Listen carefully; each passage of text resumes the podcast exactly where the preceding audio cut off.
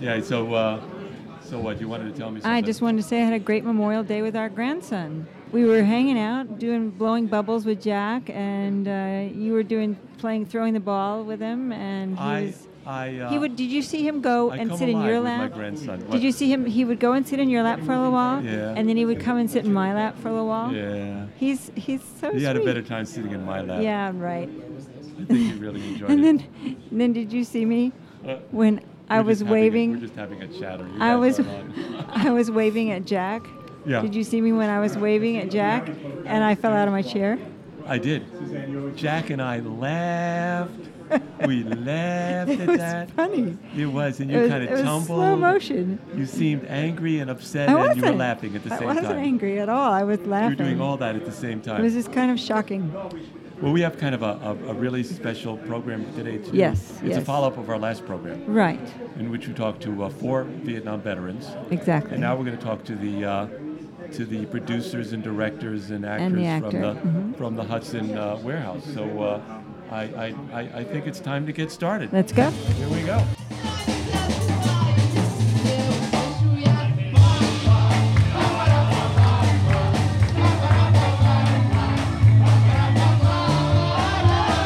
There we are. We're back here at Gephardt, right? And this is B C R. We are following up our conversation with the four Vietnam veterans. And with us today are members of the Hudson Warehouse, the other Shakespeare in the Park. The other Shakespeare in the Park. Right. They produce plays throughout the year on the Upper West Side in Riverside Park. On Veterans Day in two thousand eighteen, they produced a show based on the testimony of several Vietnam War veterans. We recorded some of that testimony and edited it into a thirty-minute audio presentation. Uh, we are going to talk with the actor, one of the actors, the writer, and the director of that play, and then present the dramatization of that testimony at the end of our conversation. Yeah, and with us today uh, is my good friend Nicholas Martin Smith, the producing artistic director of the Hudson Warehouse and the director of the uh, Veterans Day production uh, that we're going to be featuring. Suzanne Lee is the theater's executive director and playwright. And we have with us George Wells, who performed the testimony of Tom Pelleton. Jake Lesh, who enacted the words of Arthur Fiella, and Ben Farmer, who represented James Britton, could not join us, and we're sorry about that.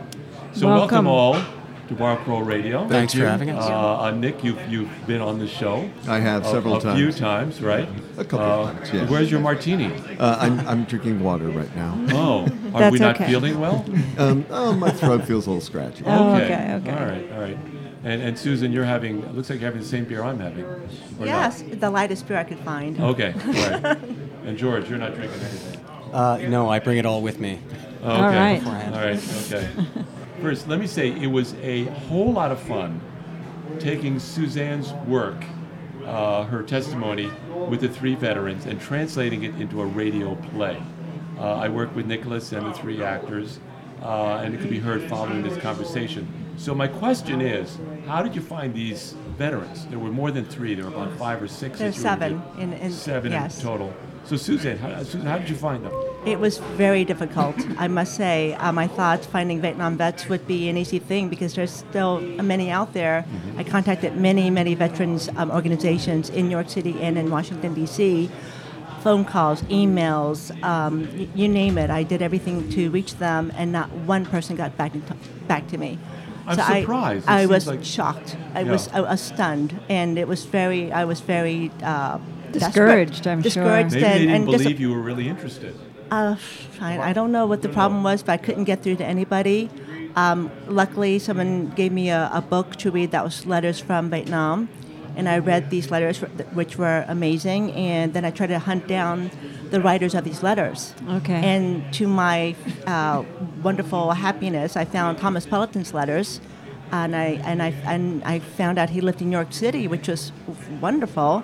And it's one of those serendipitous things where um, I ran to my boss at Goddard, and I said, um, I found one veteran. He lives in New York City, and I looked him up, and you know him. Oh, wow. So, I know. It turned out that my boss and Thomas Pelleton were on the same board of directors for um, Harlem um, wow. chamber music. Uh-huh. And so she goes, Tom was in Vietnam. My boss didn't even know her closest friend had served in Vietnam. Oh, my he, goodness. He had been so under the radar about it. He had an amazing career after Vietnam. Oh, Tom yes. Pelleton. Oh, oh, oh, beautiful, beautiful. He's an opera singer. He's he's a musician. He's a conductor. He's a, a chaplain. He's everything. Anyway, I, when I ran to my boss and says, how can I get a hold of Thomas Pelleton? She goes, let me introduce you to. And he immediately invited me to a concert. He was giving a concert within a week. He was giving a concert on, on the Upper West Side and said, would you be my special guest? I said, I am honored to to to be to meet you under these circumstances. And so Nicholas and I went to this concert, and um, Thomas Pelleton described who I was and that I was doing this Vietnam thing. And just by one of those things again, the man next to me turned to me and says, I was also in Vietnam. Oh, and my that, goodness. And that was James Britton. James so it was just, Brittany, yeah, so it was just one of those wow. wonderful, yeah. So then I went to his home, and I don't know, somehow word got around that I was in there, because then somebody in James Britton's apartment building um, said I was in Vietnam, and it was Arthur Fiella. So it was just it was this thread that just kept kind of growing and right, growing. Right, right. So I lucked out with that book that led me to Thomas Pelleton. It was like one of those incredible things. And it was similarly, you found the other veterans, the other four veterans, in a similar way, one led to the other? Yes, and uh, since I work at Goddard Riverside, um, they have a senior center, and another a veteran was a senior um, at, at the center, and he um, um, um, he was able, Abraham Rodriguez, um, I was able to interview him, and that was a wonderful thing. Another thing, too, that was really important to me was I really wanted to find um, women. I wanted to uh, represent women who served in Vietnam, and that was very, very, very difficult. And I really did my research, and I studied, and I finally found some newspaper articles, and I found a woman named Edie Meeks, and she was a Red Cross um, um, Army nurse. And I hunted her down. She's in upstate New York, so we did all our interviews by telephone. But I interviewed her for hours, about for three different telephone conversations, and I was able to transcribe our telephone interviews into this. So thankfully, I... I, you know, I got lucky with her, so I was able to represent a female voice. That's an incredible amount of work. Yes, it was. Was it, was it at all difficult to get them to talk to you, to tell their stories? Yes, yes. Well, for instance, Arthur Fiella grilled me intensively before he would open up because he felt I would um, exploit their stories. He was afraid that I... He wanted to make know that you were genuine. Yes, he wanted to um, see if I was um, legit and an honest, and not somebody who's out to, I don't know, take advantage of their, their stories or something. I mean, um, so we, we talked for a while before he finally goes, okay, I can trust you. Right. So, yeah. And I guess they they knew they could trust us because we knew you. Yeah, exactly. We kind of became exactly. kosher because of you. Yes, but definitely there was a period of who are you and why do you want our stories? Um, and once, you know, I, I, I'm... very upfront and honest, and once they could see who I was, there was no um, agenda except to give them a voice, to honor them, and to um, let the let the world know um, of their experiences, their sacrifices, and their histories, because I just feel like they are living histories of a war that is so maligned and so misunderstood, and they have a chance now to tell the stories and, and clarify the war and make it more understandable, and and so we can show more compassion to those who serve. Well, and also too, the um, whatever the politics of the time were, whatever got us there and kept us there, had nothing to do with them. Exactly, they were innocent. Yeah, and they're thrown into the war. Um, Victims themselves. They completely, and they all suffered the consequences. They came back to different, and they had to rebuild their lives, and they all suffer from post-traumatic stress. So we really do owe them a debt. Huge. Yes. Yes. Yes. So that was the whole point of doing this commemoration, was to honor these their stories. And and you can hear Arthur Fiella and Tom Pelleton and James Britton's story in uh, Bar Crawl Radio number forty-four. Just go back back and t- take a listen to that. There's uh, one story that we did not talk about um, when we were talking uh, to Arthur Fiella. Um, that I felt would not be fair or appropriate to address on Memorial Day. It was so atrocious and hard to hear. Um, but it's part of this horrible war that our country went through. Um, and a story that you included in your production, and the veteran, I, I, do you know which story I'm talking about? Is it the P O Ws? Yeah. Is it? Yeah. Yeah, yeah. yeah. So Arthur Fiella testified that his unit killed many dozens of wounded Viet Cong P O Ws. Let's listen to the testimony as enacted by Jake Lesh. Hill seven oh one was one of the hardest things I had to do over there. It was mostly dead and wounded North Vietnamese soldiers. So we took the hill. And there are hundreds of wounded Vietnamese prisoners of war. We couldn't take care of our own wounded soldiers. There was no way we could take on all these wounded P O Ws. So we had to shoot and kill them all. How did that conversation come about? Um, it was very interesting. Um, he and I met uh, many, many, many times.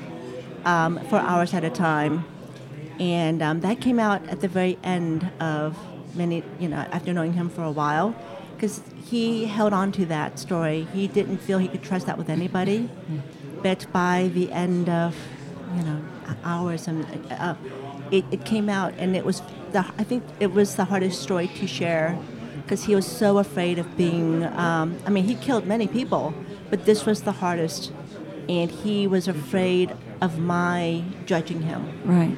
Yeah. Um, and um, of, of, of my reaction. And um, he, he's a very sensitive person, and he often comes to tears telling these stories, because right. he still, um, to this day, feels intensely what he saw and what he had to do, and he still he still cries. Mm-hmm. And when he told the story, he welled up, and he was so afraid of my reaction that I just had to hug him. And that was your reaction? Absolutely. Because it was so hard for him to do something that he, it was the last thing he wanted to do, but there was no way out of that circumstance. It was horrible. And the fact that he trusted me with that story was a, a gift. I don't even, I was so honored that he could trust me with it. And then at, later on, I said, how do you feel if we put that on stage? And when we did it on stage, he was shaking um, in, in the audience. He was so afraid that the whole audience would turn on him. But at the end of it, he got a standing ovation. Oh, my gosh. Yes. So it was a beautiful way to uh, give him the the release that he he needed. After all these years, he was holding on to this horrible thing. Right. And, th- and to have a, a, a, an auditorium full of people clapping made him, I think, helped his um, process of letting go of that horrible, horrible, horrible time in his life. Why do you think they clapped? Because these, he was just a kid. These are just kids thrown into war and t- to the most atrocious brutalities. And and they get to see him now, and he's a, a compassionate human being. He's not a monster. No. He's not a hardened criminal. He's not a, a war-bitten soldier. He is a compassionate, generous man. And they went, wow, he went through that, and he can still walk among us with love and humanity. They clapped for his humanity and his courage. And to face us, his his his his judges, and we clap because um, we can tell him now, you are not judged. You are just a kid, and we can. Um, you don't have to hide from the story, or be ashamed of your actions and more. And I think um, I, I would like to believe that was cathartic for him. Nicholas. Yeah. Hi. Uh, the Hudson Warehouse is an Upper West Side treasure. Uh, been around now for twelve, thirteen years. sixteen. sixteen years. Yeah. Uh, you produced a Veterans Day memorial production for several years now, yes? Yeah. Um, why do you feel that there's a need to do this kind of a thing? Why do we need to keep coming back to this? Why do you put so much work into it? You and Susan put so um, much work into it. I think it all has to be remembered. It's the oral history. And um, I think as years go by, we lose another veteran, we lose, lose another story, we lose uh, uh, first-hand experience. Um, these guys have that first, you know, it's first-hand experience. It's not stories that are told through, you know, generation. No, this is, these guys are within all of our lifetime. So that's uh, that's why I feel like this, in this case, they need, the stories need to be told. And is, is uh, Hudson Warehouse going to continue to tell the stories of the veterans? Oh, yeah. Yeah, we started with World War One. Uh, then we did the Civil War on the one hundred fiftieth anniversary. Mm-hmm. Uh, we did World War Two. Susan wrote uh, a piece on World War Two, interviewing three ninety-year-old vets. Mm-hmm. Uh, and then this uh, Vietnam uh, piece that we've done twice now. We did it, uh, two thousand eighteen was the second time we've done that. Can I say, unfortunately, you have a lot of material to work with. I do. Well, no, yeah. I mean, I mean, the Hudson Warehouse can present a lot of material about yeah. America at war. Yes, yes, and we have. We, uh, it's a library now. I mean, there, we, we and it's all. Uh, we have slides. We have uh, soundtracks. We have, and so it's sort of. Um, they're all kind of in the can, waiting to be presented again. Yeah, yeah, yeah. George, thank you for helping to make this recording happen. Yeah. Had you met Tom prior to your performance? Um, yes, we we we had. Uh, met uh, uh, in the in, a, in the prior performance, but we I got to actually really um, appreciate uh, meeting this gentleman uh, upon the second uh, uh, reading, and it was uh, and we've subsequently uh, had a lot of correspondence, and it's uh, amazing. It's amazing to have met this man. Was there anything in in in, in his Uh, behavior or in the letters that you received that informed your choices as an actor? Uh, primarily it was his ability to not show uh, in the moment when you're talking to him um, anything that would reflect what I was speaking, the words, the stories that uh, I, ha- I had to find a way to express as an, as an actor. Um, this man that had found his life, you know, beyond beyond the context of of, of Vietnam. Of Vietnam, right? Um, and it's and it's remarkable. It's it's really remarkable. I mean, it's it's why I'm an actor. It's because I'm fascinated endlessly by by how we are able to face these these tribulations and and what it is and and, and what it looks like on the other side. Hmm. An actor doesn't really ever have a chance to meet the character he's portraying. It's outrageously horrifying. I mean, to speak as a certain breed of actor, but I think any actor knows the insecurity that you come into it with. There, there's certainly amount, an amount of of uh, noble, you know, endeavor to tell people's stories, um, but it's necessarily horrifying. And and and uh, ballsy. It's uh, ballsy on your part. Uh, as yeah, as an actor, to to truly attempt to when it's when it's a real story, and then let alone when it's somebody that is there with you that you've met. It's uh, it's going to affect you in a very different way, and right. You're gonna have to fight through a very different set of. Um, Of, uh, of of of the reality of, of, of this person. I, I want to play one more time one piece that you performed, uh, in in which um, Tom Pelleton talks about when he came home, and kind of a realization of who he was to the people that were yeah. around him. Let's let's yes. listen to that now. When I came back from Vietnam, well, in the airport in Seattle, I was in uniform. Someone came up to me and spat in my face. Remember. That was what was going on. Not asking me how I felt about anything. I was a symbol.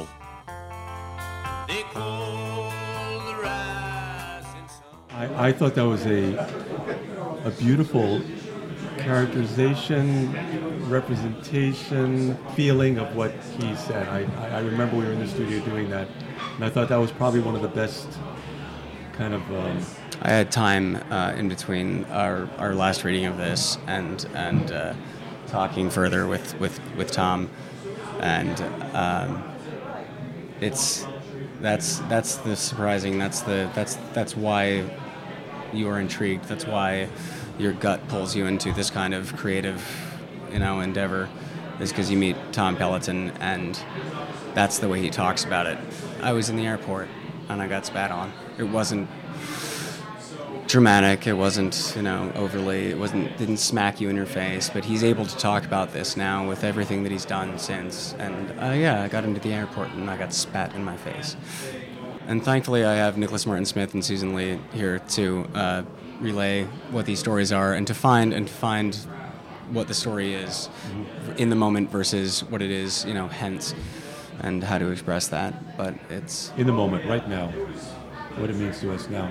Um, Nicholas, um, let's let's let's bring it up to right now. What's what's going on with the Hudson Warehouse this summer? Oh, we started our summer season uh, uh, with Antony and Cleopatra, which opens on June sixth. That's directed actually by George K. Wells. That's neat.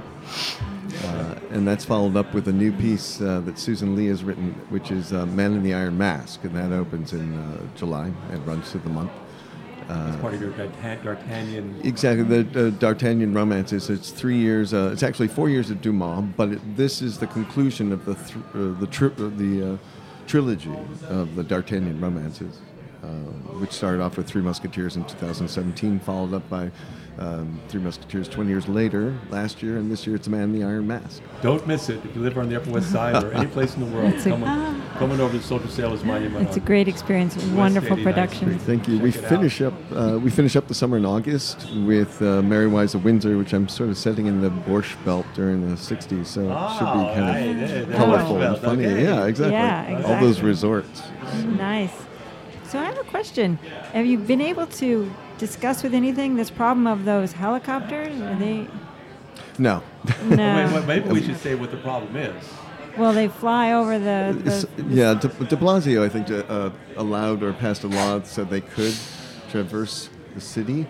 Yeah. Um, they These used are helicopters to, coming over from Jersey. Well, no, no, I think they're from no. from this, the island, right? From Sa- uh, um, They run up and down the island. They, Long Island, yeah. Yeah, yeah they, well, they go up and down Manhattan. Yes, uh, there was a, actually there was a, a uh, accident a couple of years ago where a helicopter hit an airpl- a plane. Uh, huh. So they they no longer permitted the uh, helicopters to go up and down on one side uh, of the Hudson. You had to fly up on the right side and then fly down on the left. Well, then de Blasio changed the law, which allowed them to traverse the city, city. Uh, and the problem is that the Soldiers and Sailors Monument is actually a landmark, which Easy anyone see. can see. So they use that as the marker to fly Make across. Their the, exactly, which is just landing. a nightmare. It's We've a nightmare of air. Never had air that noise. experience. The helicopter air noise is atrocious. Yeah, and I don't think it's not just for outdoor theater. I don't think any residents would, would not like to live like that. And it's really, it's really. Yeah, awful. We got to contact Linda and Helen Rosenthal. Yeah, we We're have not to do that. Sisters. No, and, yes. And see if they can get something done. Yeah, yeah. yeah Gail it, Brewer, all of them. It does yeah. hurt the quality right. of life. It really right. does. Yeah. So, thank you. Thank you. Thank you. Thank you. Thank you, Thank you all. Thank you for having us. For sharing your perspectives on this important statement about our country at war. And now we will hear the words of Arthur Fiella, Tom Pelleton, and James Britton as enacted by Jake Lesh, George K. Wells, and Ben Farmer. This is a Bar Crawl Radio Extra, Memories of War. On Memorial Day two thousand nineteen, we invited three veterans of the Vietnam War to Gephardt's Bar for some beer and a conversation about their lives. We had met them through a Veterans Day play produced by the Hudson Warehouse in two thousand eighteen. Their war memories had been collected and edited into a play form by Suzanne Lee. Recently, we invited the actors from the Hudson Warehouse production into the B C R studio to record the testimony of these three war veterans. Excerpts of this recording were used in B C R number forty-four. Tom Pelleton's testimony was read by George K. Wells. James Britton's words were presented by Ben Farmer. Jake Lesh voiced Arthur Fiella's words, and Nicholas Martin Smith was our narrator.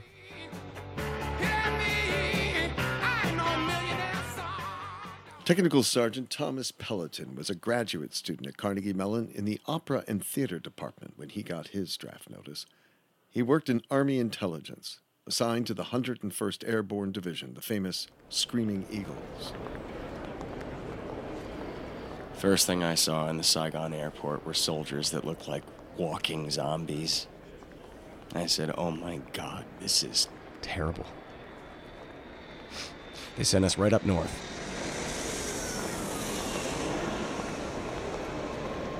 There was a lot of activity in the mountains right above us, major fighting going on. And early in the morning, I was going to the latrine, and your worst nightmare, with your pants down, we were rocking. Panic. You simply don't know what's going on.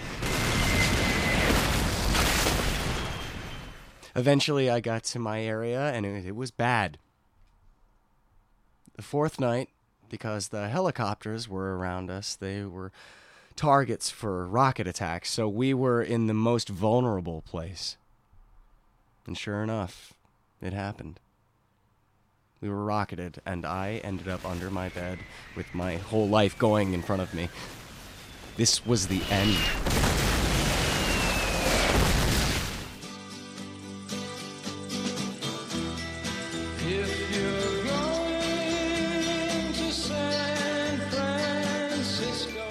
I worked with a senior non-commissioned officer, an N C O, who was an alcoholic, and he loved me because I could take over. Between my theater experience, my love of maps, my intelligence, I briefed everyone who came in. Then I would fly missions with the helicopters. I only had one combat mission, and this was the worst one. I was in the helicopter, and we were shot at, and a door gunner, a bullet went right through his brain. He died in my arms. I, and I remember having to take his helmet full of his brains and wash it out so that they could look at the helmet to see where the fault was in the helmet. Why the helmet didn't protect him. There were ways for people of dealing with stress. Uh, a lot of guys got drunk all the time, or marijuana, hashish. I, I did that for a while. I did it the day we were attacked, and after that, I said, never again will I be anything other than completely clear-headed. Because I was enjoying the trajectory of the rockets headed towards us. I realized that wasn't healthy. So I listened to music to relieve the stress. I sang all the time. I was probably totally obnoxious.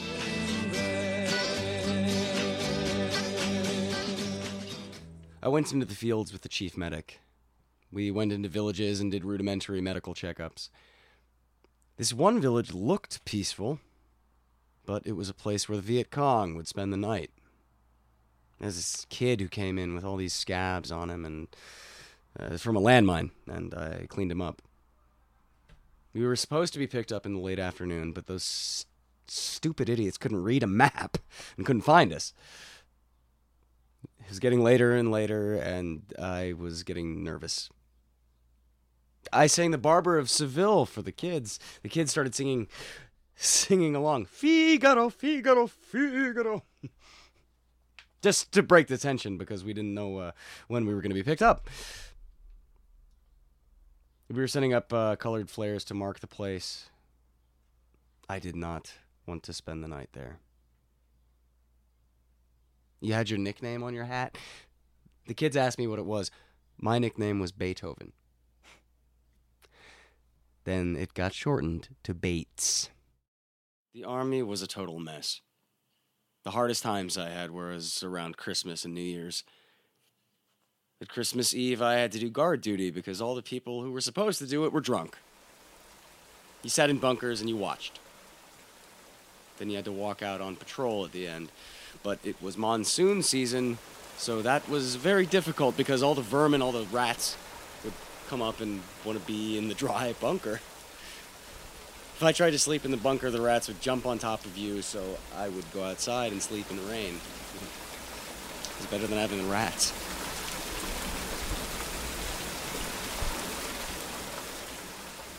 In March nineteen seventy-one, as part of the fake Vietnamization of the war, they decided to do one major push to retake Quezon, which was this great disaster of the American Marines. I can't tell you how it felt flying in a helicopter into the jungle. We see this big plateau with the higher mountains around it. We can feel all the evil that had taken place. It had ghosts literally all around it. You could see the deforested hillsides from the Agent Orange. And in landing, there's all this dust ankle deep that you're walking through. The Marines had evacuated. It was desolated. There had been no one around for three years. We knew, intelligence knew, that the North Vietnamese had troops all around. Geographically, we were surrounded by mountains infested with the enemy. So we were like sitting ducks. the problem the Marines got themselves into.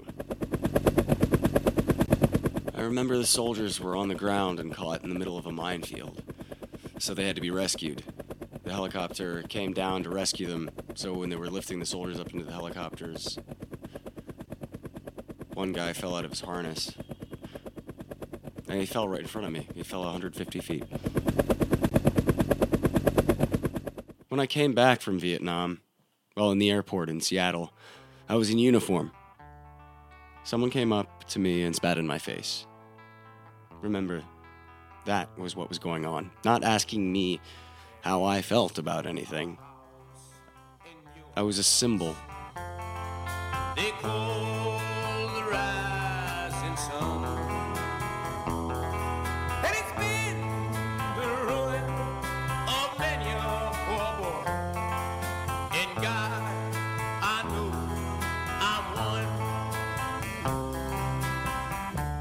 Airman First Class James Britton grew up in Connecticut and joined the Air Force. He was sent to Vietnam in August nineteen sixty-six. As soon as I graduated from engineering school, I got a letter from the government. They said, get a physical. So I got a physical. And they said I had flat feet. They asked, do they hurt? I knew what they were getting at. I could have gotten out of it, but I wanted to go. So I said, no. And I joined the Air Force. When my name came up, they said, combat cameraman. I knew nothing about camera work, knew nothing about film. At first, I didn't like it, but as I started shooting more, I thought it was pretty cool. Then they gave me my orders to go to Vietnam. My whole body broke out into a rash from anxiety. I got onto a military plane out of San Francisco. On my way to San Francisco, I was in uniform, and there were a couple of people, and they heckled me about going to Vietnam. But there was a woman there, and she straightened me out. I filmed in a Piper Cub a few times. They have pilots who stay in one location, and they've been given a certain area to fly, and they would fly it every day. And they got used to the area. They knew what the area looks like.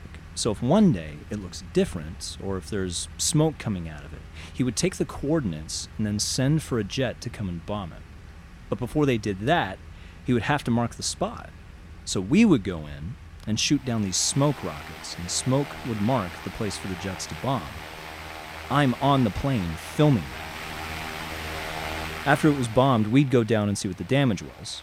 And that was a more critical time for being shot at, because they'd already been bombed, so if there's anyone left, that's the guy who would shoot us.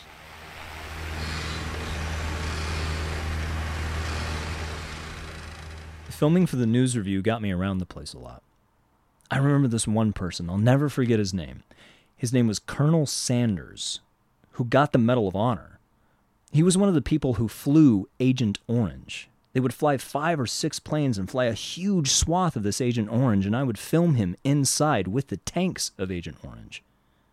One flight, Colonel Sanders saw that one of the planes was getting hit really hard with ground fire, and they lost one engine. So he took his plane and went under the other plane, right under it, to get the fire, to protect it. And they both lifted up and saved their life. Saved the life of the crew and everything. I thought that was amazing. I flew up to Quezon. There were the original people who lived in Vietnam. They'd be like our Native Americans here. Their camp was protected with bungee sticks. There would be poison on it, manure, and different stuff, and they would stick up, so if you tried to climb in, you could fall on them. The natives put it all around to protect themselves.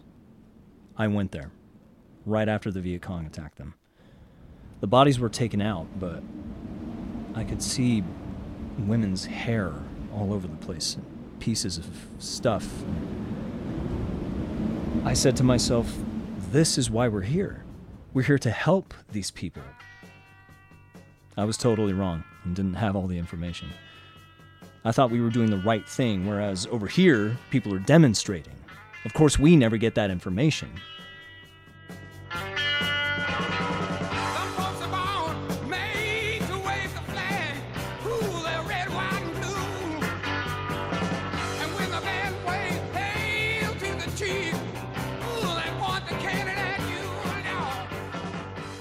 just before we left, I asked the pilot if he could take off with the back of the plane down. I wanted to take my tripod, lock it in, tie me in, and shoot out the open back. Guy said, "Are you crazy?" When we took off, there I was. Wind hitting me. What a great time. Filming the whole plateau of Quezon.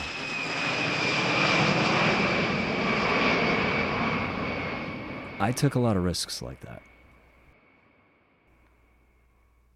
I never worried about getting shot at. I had a camera. With a camera, you feel invincible. I felt it was protecting me. Everyone else was going to get shot. The pilots would sit on steel under them because if they got shot from the ground, they were protected by the steel. I was protected by my camera. This pilot saw there was a lot of activity in this huge area. He called in for a B fifty-two, big bomber plane. Called them in, and we moved out of the area. And suddenly they did these incendiary bombs. They would blow up before they hit the ground, and they would come down as fire. It was that liquid that burns up. And the whole area was on fire, and we'd see explosions here and there. I filmed all that. So much smoke was coming over it, it caused rain to come down. I don't need a whole lot of money. I don't need... It's Christmas time. Bob Hope and Billy Graham were coming into town. I knew I was going to get one of them. I was really hoping for Bob Hope, but I got Billy Graham. He was there about a week, and I stayed with him. He really did impress me. So we went out to this one out back, and I had to go to the bathroom, but all they had was this outhouse. So I went in, and it was a two-holer, nothing between. So I'm sitting there, and in comes Billy Graham. He says, "This food really gets to you, doesn't it?" So we're just sitting there, and I'm talking with Billy Graham. She's some kind of wonderful, yes she is. Kind of wonderful. Yeah, yeah, yeah, yeah. Sergeant Arthur Fiella was from Brooklyn, New York. He got his draft notice for the Army in nineteen sixty-six and was in Vietnam by nineteen sixty-seven. He was assigned to Bravo Company, first Battalion, twenty-second Infantry, fourth Infantry Division. Landed in the Air Force Base. The moment I landed, I knew it was bad. It was so hot you could see the heat coming off the tarmac. And you could see body bags on runways, lots of body bags of soldiers, ready to be shipped home. I got malaria just a couple months into Vietnam. The first week is crucial. The nurses put me in ice bags, gave me quinine, aspirin, lots of aspirin, put me in ice tubs with a fan on me. This was the care of the medic hospitals. I can't ever thank them enough. The touch and care of those nurses was incredible. I was at the seventy-first evac outside Pleiku. When the major cities were attacked, we heard Kontum was being overrun. They said, "Leave your gear, take all the ammunition you could carry, and a canteen of water, oh six hundred, move out!" We have to cross the airstrip. We got halfway in the middle of the airstrip, and the enemy opened up on us. We all got down. We didn't know where they were firing from. All of a sudden, gunships came friendlies. I heard the helicopter sounds, and there's three of them. They fired their rockets, and I thought, "They're short, man! They're short!" And the rockets start landing all around us, and they did another pass. A couple of guys was hit. One of my sergeants was hit, and he was sucking air. I crawled up to him, and I called for medic. There was a hole in his chest, and I could see his heart. The medic said, "Put your fist in his chest to stop the bleeding until I can get a bandage ready." When you have your fist in someone's chest, you can feel their heart and their lungs against your fist. I hit him with morphine. His blood was all over me. It's utter chaos, and we get hit again with our gunships. Finally, someone said, call the battalion. Next time you make a pass, we're going to shoot you down. You're killing us. Because we were receiving fire from our guys and the enemy. The North Vietnamese hit the fuel depot. When that goes up, it sucked oxygen out of the air. We couldn't breathe. And we had to get over a four-foot wall. I don't know how I survived. I was twenty-two at the time. We finally get into Kontum. It's brutal, house to house, knocking on doors, looking for the enemy. You're being shot at, shooting us from houses, buildings, and rubble. It was a bombed-out, war-torn city. When the N V A came into the city, they killed all the American sympathizers. So there were bodies lying in the streets, animals on fire. The stink was disgusting. And you had to live with that, sleep with that. They told us it would take a few hours to secure the city. It took eleven days. We had no food, no water. We had to complete the mission. Sometimes I'd scavenge the dead soldiers. I'd find sticky rice in their bag. It was putrid, but I was so hungry I'd still eat it. During that time, I slept in the rubble. In the Central Highlands, it gets very cold. I used to shiver at night. I'd pull a few dead bodies of the enemy over me to keep me warm.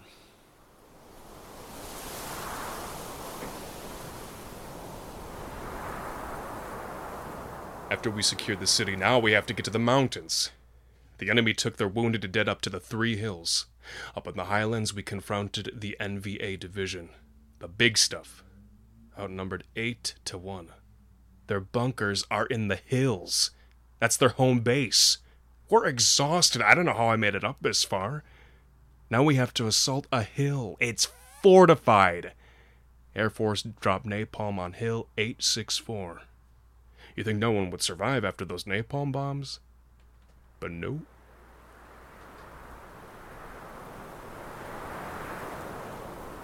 We had less than eighty guys to take this hill. We didn't know how many of the enemy they had. You're scared shitless. Even though I was already there eight months, how much is your luck gonna hold out?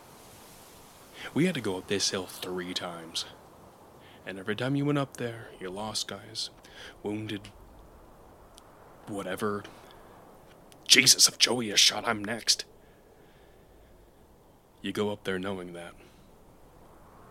That's not easy to do. You know why you do that?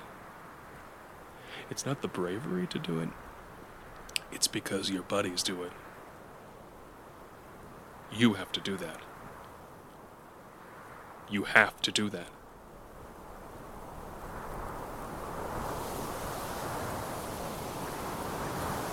We climb up to a plateau and there's a bomb crater. I get in there with seven other guys. The guy on my left was hit. And all his brains, flesh, guts got on my shoulders. Another guy got hit in the throat. I saw movement. I did two short bursts, got three of the enemy, and my machine jammed. I went back down into the crater to change my magazine. As I got up to fire again, just two feet away from the lip of the crater, the Vietnamese were right there. I would have been dead, but two of my Latino buddies showed up behind me and took them out. I broke off and got to Hill seven oh one, and that's where I got shrapnel in my leg. That's when I got my first Purple Heart. Hill seven oh one was one of the hardest things I had to do over there. It was mostly dead and wounded North Vietnamese soldiers. So we took the hill. And there are hundreds of wounded Vietnamese prisoners of war. We couldn't take care of our own wounded soldiers. There was no way we could take on all of these wounded P O Ws. So we had to shoot and kill them all.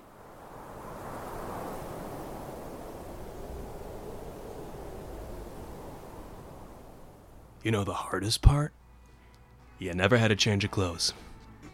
Not for months. You didn't have any underwear. It had all rotted off. We didn't take our boots off for sixty-four days. The guys came down with trench foot. I was afraid of taking my boots off because I was afraid to see what my feet looked like. And that shirt with the blood and guts and brains on it? You don't get to change a shirt. I had to wear that shirt for months.